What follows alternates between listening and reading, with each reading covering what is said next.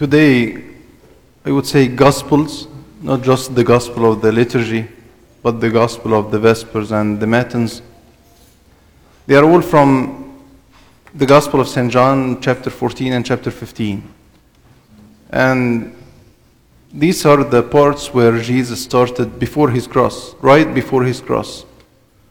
He started to reveal to his disciples the mysteries, the deep mysteries, the deep secrets of his salvation.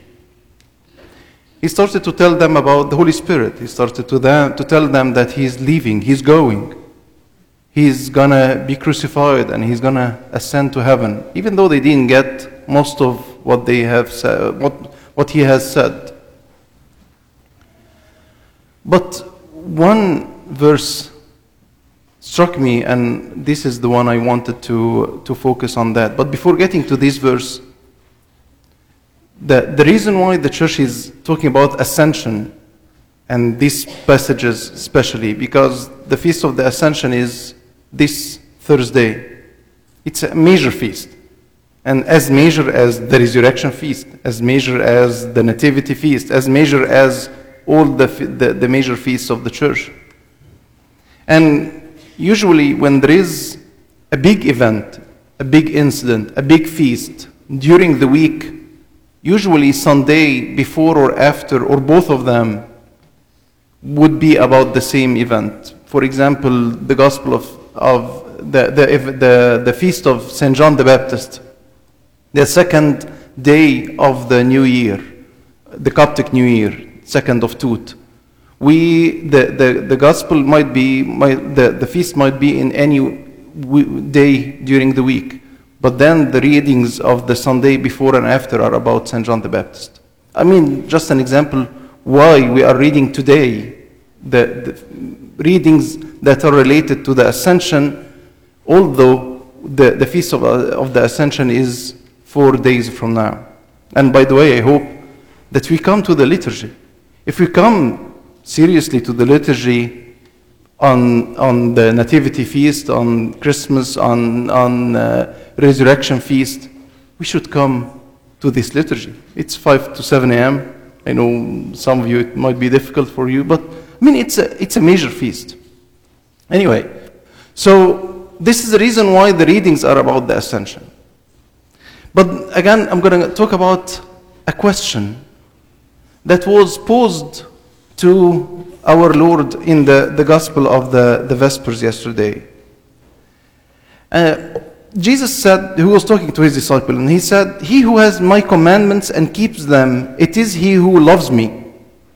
And he who loves me will be loved by my Father. And I will love him, and, and this is the, the, the important part, and manifest myself to him. So, whoever loves me is the one who keeps my commandment. I will love him, my Father will love him, and I will, manifest myself to him. And that's a perplexing fact or, or info. It's a perplexing. How can you, you will manifest yourself to that person specially, not to everyone? And this is the question that Judas, not Iscariot, the Bible put it in, in parentheses, Judas, not Iscariot, said to him, Lord, how is it that you will manifest yourself to us and not to the world?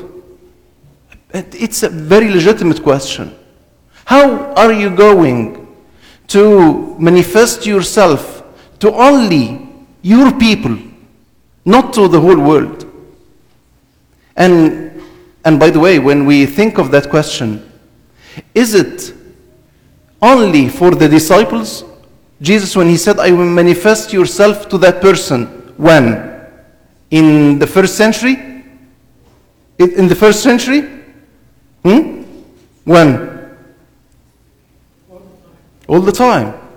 All the time till the end of the ages.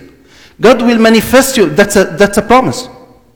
That's a promise from God Himself that He will manifest Himself to whoever will loves Him and whoever uh, keeps his commandments. So then, Jesus is, is asked the question and he is challenged by the question, he should give an answer that is tangible, that can be understood and comprehended by the disciples and whoever will listen to this gospel. So he answered, Jesus answered and said to him, If anyone, again, he repeats himself, if anyone loves me, he will keep my word, and my Father will love him.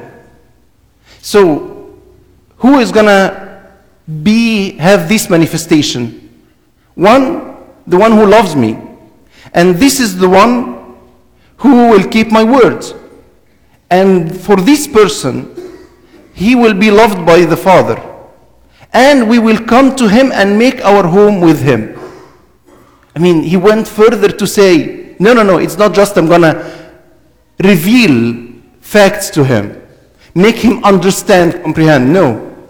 I'm going to go further to say that this person will be a temple, will be a house to me.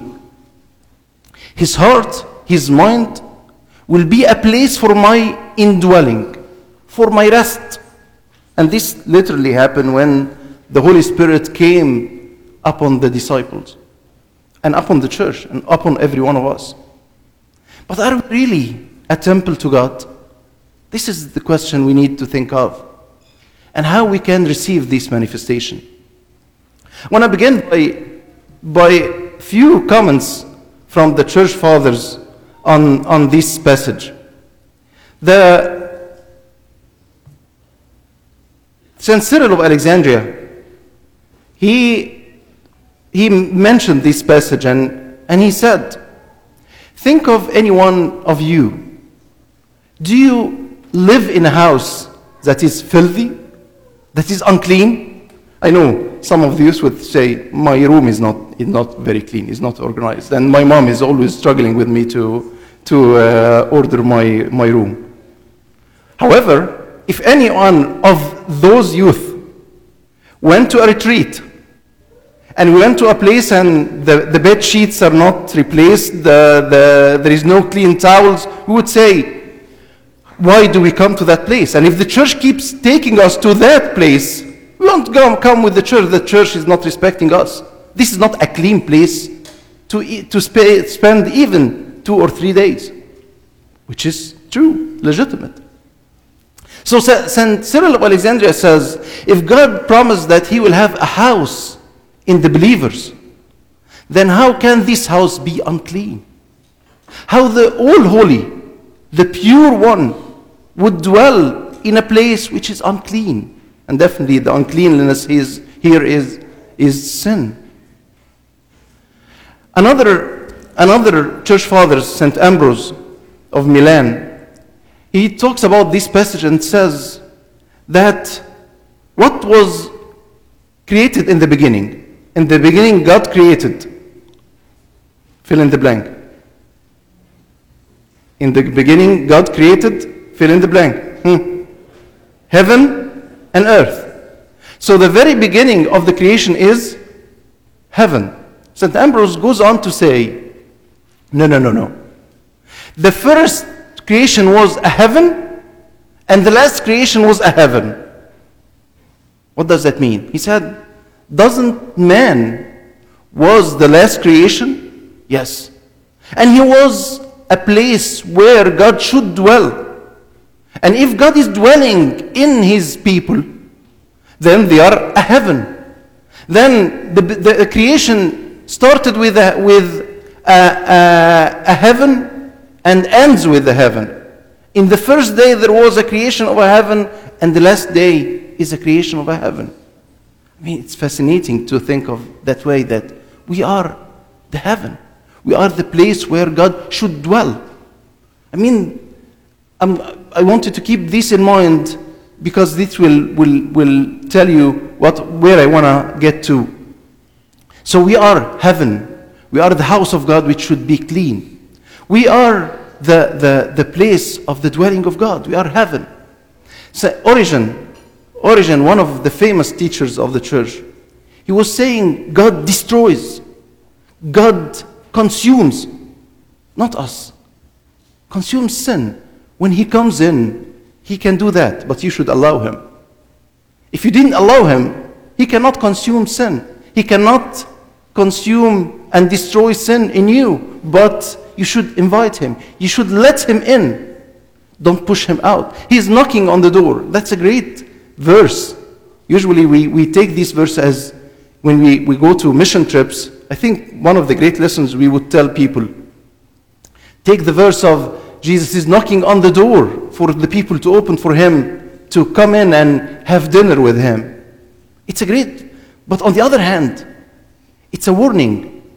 This is a warning to us. Because what does that mean? What does that mean that God is knocking on our doors? Hmm. He is where He is outside. I hope we didn't leave Him outside. He won't be able to consume sin, He won't be able to destroy sin. We want to let Him in.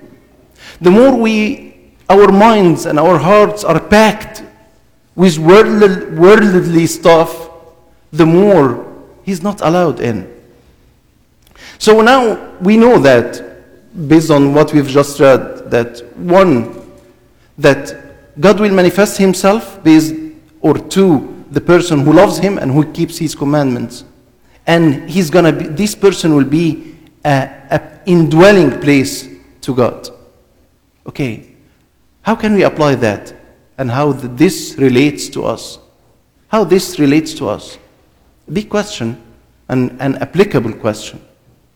And I think we need to believe in what was just said.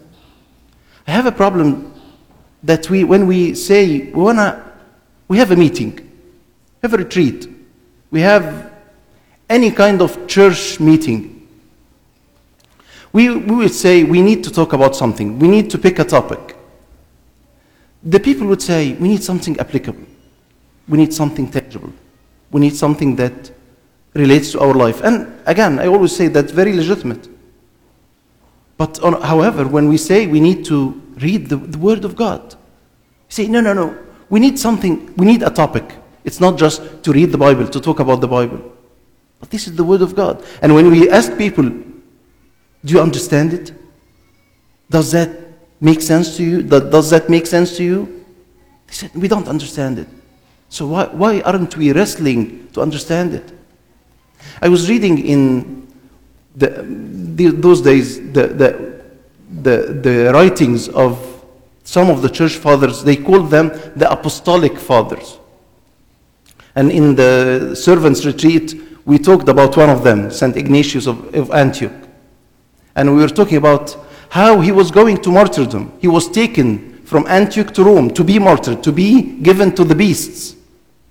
And he was he was sending letters to many congregations. And the way he's writing, he's quoting the, the, the, Bible.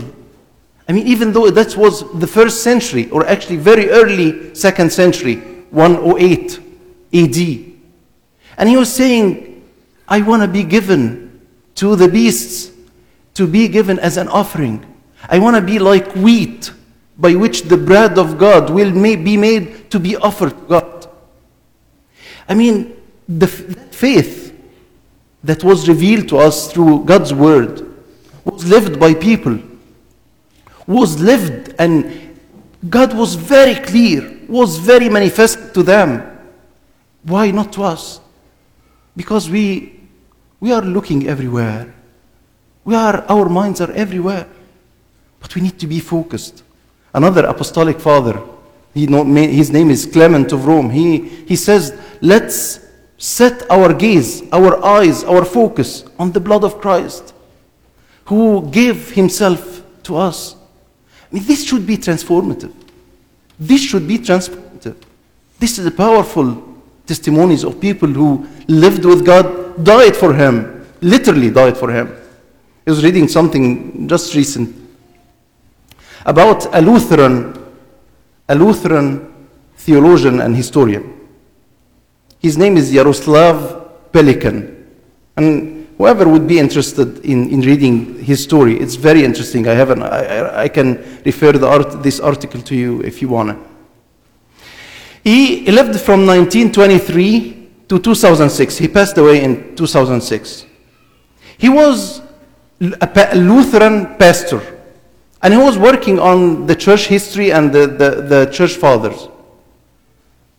And for 50 years, he was reading and he always felt that our need as Christian, Christianity in general, not Coptic Orthodox, in general, Christians needs to go back to the authentic version of Christianity, who has been received from Jesus to the apostles, to the apostolic fathers, to the next generations until it came to us. And through his journey, he, he published 30 books. 30 books. He taught in, at University of Chicago. He taught at Yale University. When he passed away, he, he, he was teaching at Yale University, very prestigious schools. And in 1998, he became Orthodox at the age of 75. I mean, it's very fascinating to think of someone who's very knowledgeable, teaching in very prestigious school, University U of C and, and, and uh, Yale. And he is very sincere on what, what Christianity might mean. So when he re- returned to the church fathers, he decided to become Orthodox at the age of 75. He wasn't converted because he met a nice guy, a nice Orthodox guy. No, no, no. He was in a journey. The guy who wrote the article, the article about him was written in 2010, four years after his, his passing away. And the guy who wrote, he was a friend, a colleague, and a student to him. And he was saying his journey to orthodoxy took him 50 years almost of studying, of wrestling. That's why I'm telling you, we need to wrestle. We need to believe in that stuff. And we need to see the people who believed in it all over the years, from the first century until I'm, I'm bringing you two exa- examples from St. Ignatius of Antioch, St. Clement of Rome, first century, second century, and Yaroslav Pelikan, eh, the, the 21st century, a guy who died in the 21st century. Very interesting to see people when they go back and they see how Christianity, especially in Orthodoxy, is very authentic. Again, where do we want to get to? We want to we want to believe in that and do his commandments. And what is his commandments? They can be summed up in one word, in one verse. When Jesus, it was said about him in the Bible that he was preaching. What he was preaching? What did he say? What is the one word that explicitly was said in the Bible that sum up the, the, the, the, the teaching or the preaching of, of Jesus Christ? Hmm. Hmm. Hmm? Love, repent. It is repent. I mean, definitely he talks, he talked about love so many times, and he emphasized that very much, and he said, This is a discipleship to me. But I mean, when the Bible explicitly said that Jesus was preaching and saying something to, to the people, he said, Repent, for the kingdom of God is at hand. How close? It is inside you. It is inside you. So, what should we do? We should repent. How can we do that? Keep His commandments. But we are not. What should we do? We should self examine ourselves. We should examine ourselves. What should we do? We should confess. We're talking, and myself. We're talking about that. How many people are coming to take communion without confession? For years and years. For different reasons. People are not convinced with the idea of confession. People are not um, willing to reveal the, the secrets of their hearts. People, they, um, they are not used to it. They are old people and they haven't been raised up in the church and they are not used to it. We can, we can have a bunch or hundreds of reasons not to confess. But if this is one of the, the, the sacraments of the church that was practiced, that was lived, that's a great tool to say, I want to do my, the commandments. I break some of the commandments or all of them. I want to grow. I want to repent. I want to be God's person. The church teach, taught us that we shouldn't take communion if we, haven't confessed for a period of time Mm, a month, two months, three months. But we come easily. Should we tell the people? I mean, that's, that's part of the discussion we had, Abu Hanan, Abu, David, and myself. Should we tell the people and announce we shouldn't, no one should come to take communion if he didn't confess? Personally, I, I don't feel that I would like to make that announcement. However, where do we, what do, can we do with that rule, that canon of the church? I think that it's not that we're going to tell you, don't take communion if you didn't confess for, uh, for three months. I don't think this is what, what's needed. What's needed really is that we decide to, we want to be the house of God. We want Him to come and be in our house. We don't want to get rid of the unclean stuff, the filthy stuff. We want to be His people. I think it's a great time when we are remembering Jesus ascending to heaven, that our minds, our hearts, should be longing for the things in heaven. How much do we long to the things on, the, on earth? Wow. Give me a list mortgage, new job, graduate school, undergrad. Uh, and I mean, the list can go, can go on endlessly. Endlessly. But now we need to say, God is ascending to heaven. And our minds, our hearts should be ascending to heaven. We should love Him. We should do His commandments. We should show that by repentance. Confession is a great tool to that. And glory be to God forever.